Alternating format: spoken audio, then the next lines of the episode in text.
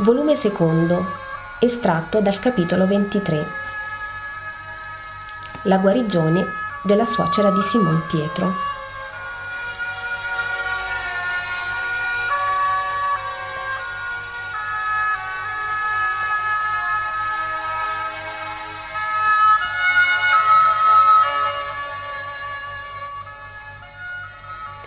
Pietro parla a Gesù. Dice, Maestro, io ti vorrei pregare di venire nella mia casa. Non ho osato dirlo lo scorso sabato, ma vorrei che tu venissi. A Bezzaida? chiede Gesù. No, qui, in casa di mia moglie, la casa natia, voglio dire. Perché questo desiderio, Pietro? Eh, per molte ragioni. E poi oggi mi è stato detto che mia suocera è malata. Se tu volessi guarirla, forse ti finisci, Simone. Che volevi dire? Volevo dire, se tu la avvicinassi, lei finirebbe, sì, insomma, sai, altro è sentir parlare di uno e altro è vederlo e udirlo. E se quest'uno poi guarisce, allora, allora anche l'astio cade, vuoi dire? No, astio no. Ma sai, il paese è diviso in molti pareri e lei non sa a chi dare retta. Vieni, Gesù. Vengo. Andiamo. Avvertirete quelli che attendono che parlerò loro dalla tua casa. Vanno sino ad una casa bassa. Nell'orto che si apre sul davanti della casa verso il lago non vi è che una vite vecchia e nodosa. Non c'è che questo fico e questa vite e un pozzo basso e dal muretto verdastro. Entra, maestro, dice Pietro. Delle donne sono nella cucina, intente chi a rattoppare le reti e chi a preparare il cibo. Salutano Pietro e poi si inchinano confuse davanti a Gesù e lo sbirciano intanto con curiosità. La pace sia su questa casa. Come sta la malata? Parla, tu che sei la nuora più vecchia, dicono tre donne ad una che si sta asciugando le mani nel lembo della veste. La febbre è forte, molto forte. L'abbiamo mostrata al medico, ma dice che è vecchia per guarire e che quando quel male dalle ossa va al cuore e da febbre, specie a quell'età si muore. Non mangia più. Io cerco di farle cibi buoni. Anche ora, vedi, Simone, le preparavo quella zuppa che le piaceva tanto. Ho scelto il pesce migliore, preso dai cognati, ma non credo possa mangiarla. E poi è così inquieta si lamenta, urla, piange, impreca. Abbiate pazienza come vi fosse madre e ne avrete merito da Dio. Conducetemi da lei. Rabbi, Rabbi, io non so se ti vorrà vedere. Non vuole vedere nessuno. Io non oso dirle ora ti conduco il Rabbi. Gesù sorride senza perdere la calma, si volge a Pietro. Tocca a te, Simone. Sei uomo e il più vecchio dei generi, mi hai detto. Va quindi. Pietro fa una smorfia significativa e ubbidisce.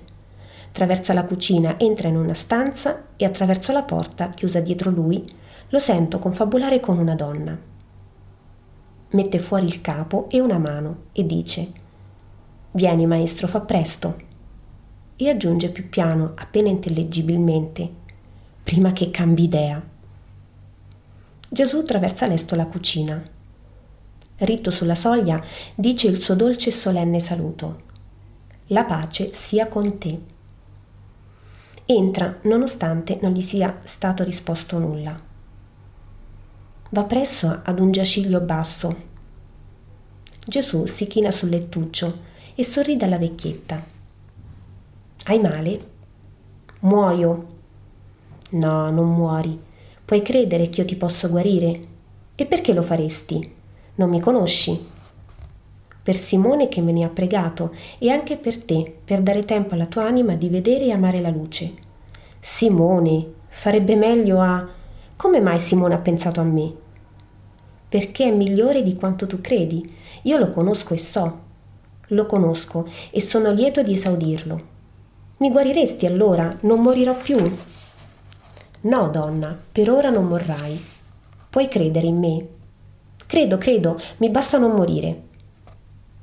Gesù sorride ancora. La prende per mano. Sì, guarita, lo voglio, alzati. E le lascia andare la mano.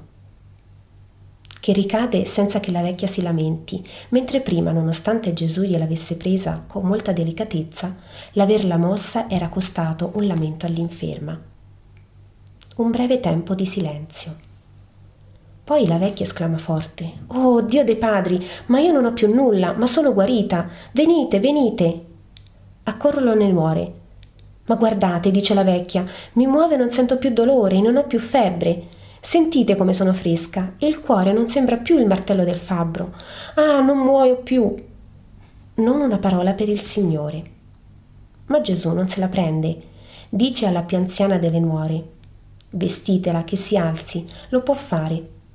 E si avvia per uscire. Simone, mortificato, si volge alla suocera. Il maestro ti ha guarita, non gli dici nulla? Certo, non ci pensavo. Grazie. Che posso fare per dirti grazie? Essere buona, molto buona. Perché l'Eterno fu buono con te. E se troppo non ti rincresce, lasciami riposare oggi nella tua casa. Ho percorso nella settimana tutti i paesi vicini e sono giunta all'alba di questa mattina. Sono stanco.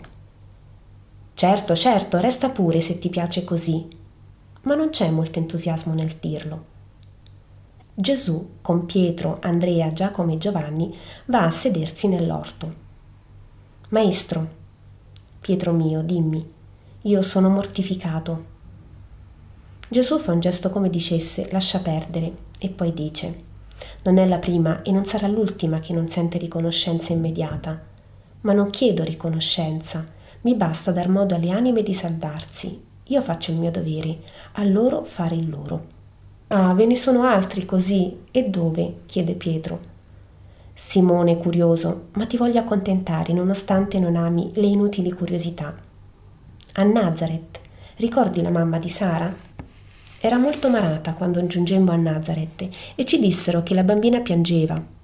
Per non fare di essa, che è buona e mite, un'orfana, e domani una figliastra, sono andata a trovare la donna, volevo guarirla, ma non aveva ancora posto piede nella casa che il marito di lei e un fratello mi cacciarono. Per loro, per troppi, sono già un ribelle. L'ho guarita lo stesso, per i suoi bambini, e a Sara, che era nell'orto, ho detto, accarezzandola, guarisco tua madre, va a casa, non piangere più. E la donna è guarita nello stesso momento e la bambina glielo ha detto, e anche al padre e allo zio, e fu castigata per aver parlato di me. Lo so perché la bambina mi è corsa dietro mentre lasciavo il paese, ma non importa. Io la facevo tornare malata, dice Pietro. Pietro, Gesù è severo. È questo che io insegno a te e agli altri? Cosa hai sentito sulle mie labbra dalla prima volta che mi hai udito? Di che ho sempre parlato come condizione prima per essere veri miei discepoli? È vero, maestro, sono una vera bestia, perdonami, ma non posso sopportare che non ti amino. Oh Pietro, vedrai ben altro disamore. Tante sorprese avrai, Pietro. Persone che il mondo cosiddetto santo sprezza come pubblicani e che invece saranno al mondo di esempio. Pagani che saranno fra i miei più grandi fedeli. Meretrici che tornano pure per volontà e penitenza. Senti, chiede Pietro, che sia meglio un peccatore può ancora essere, ma una meretrice o un pubblicano. Tu non lo credi? Io no. Sei in errore, Simone. Ma ecco tua suocera che viene a noi. La donna gli chiede, Maestro, io ti prego di sedere alla mia tavola. Grazie, donna, Dio te ne compensi. Entrano nella cucina e siedono a tavola. La vecchia serve gli uomini con larga distribuzione di pesce in zuppa e arrostito. Non ho altro che questo, si scusa, e, per non perderci l'abitudine, dice a Pietro. Fin troppo fanno i tuoi cognati, soli come sono rimasti da quando tu sei andato a Bezzaida, e almeno fosse servito a far più ricca mia figlia. Ma sento che ben sovente tu sei assente e non peschi. Segui il maestro, risponde Pietro. Sono stato con lui a Gerusalemme e il sabato sto con lui, non perdo il tempo in gozzoviglie. Ma non guadagni però. Faresti meglio, già che vuoi fare il servo del profeta, di trasferirti qui di nuovo. Almeno quella povera creatura di mia figlia, mentre tu fai il santo, avrai parenti che la sfamano. Ma non ti vergogni di parlare così davanti a lui che ti ha guarita? Io non critico lui, lui fa il suo mestiere, critico te che fai il fannullone. Tanto tu non sarai mai un profeta né un sacerdote, sei un ignorante e un peccatore, un buono a nulla. Hai ragione che c'è lui, se no... Simone, tua suocera ti ha dato un ottimo consiglio. Puoi pescare anche da qua. Pescavi anche prima a Cafarno, a quel che sento. Puoi tornarci anche ora. E abitare qui di nuovo.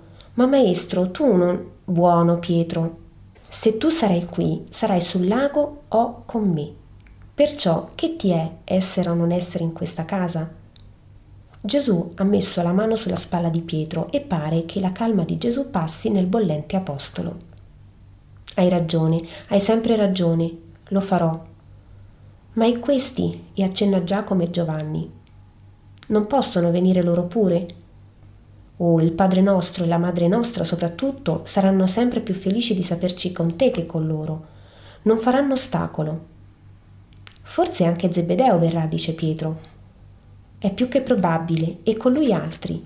Verremo, maestro, senza fallo verremo. È qui Gesù di Nazareth? chiede un bambinello che si affaccia all'uscio. È qui, entra.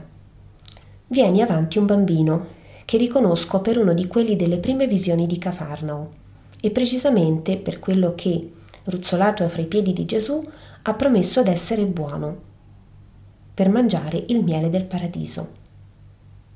Piccolo amico, vieni avanti, dice Gesù. Il bambino, un poco intimorito da tanta gente che lo guarda, si rinfranca e corre da Gesù, che lo abbraccia e se lo pone sulle ginocchia. Ecco Gesù, questo è per te. Gli dà un pezzetto del suo pesce su una fettina di pane. Anche oggi quella persona mi ha detto, è sabato, porta questo al rabbi di Nazareth e di al tuo amico che preghi per me. Lo sa che sei il mio amico. Il bambino ride felice e mangia il suo pane e pesce. Bravo, piccolo Giacomo, dirai a quella persona che le mie preghiere salgono al Padre per lui. È per i poveri? chiede Pietro. Sì. È sempre la solita offerta? Guardiamo. Gesù consegna la borsa. Pietro rovescia le monete e conta. Sempre la stessa forte somma. Ma chi è questa persona? Di bambino, chi è? Io non lo devo dire e non lo dirò. Che prepotente! Su, sii buono e ti darò della frutta. Io non lo dirò, né se mi insulti né se mi carezzi. Ma sentite che lingua! Giacomo ha ragione, Pietro. Mantiene la parola data, lascialo in pace. Tu, maestro, sai chi è questa persona? chiede Pietro. Gesù non risponde. Ma Pietro insiste, Gesù deve rispondere. Io so tutto, Simone e noi non lo possiamo sapere. E tu non guarirai mai dal tuo difetto, Gesù rimprovera ma sorride e aggiunge, presto lo saprai, perché se il male occulto vorrebbe essere e non sempre può rimanere tale, il bene, anche se occulto vuole essere per essere meritorio, viene un giorno scoperto per la gloria di Dio, la cui natura risplende in un suo figlio. La natura di Dio, cioè l'amore, e costui l'ha compreso perché ama il suo prossimo. Va Giacomo, porta a quella persona la mia benedizione. E la visione cessa così.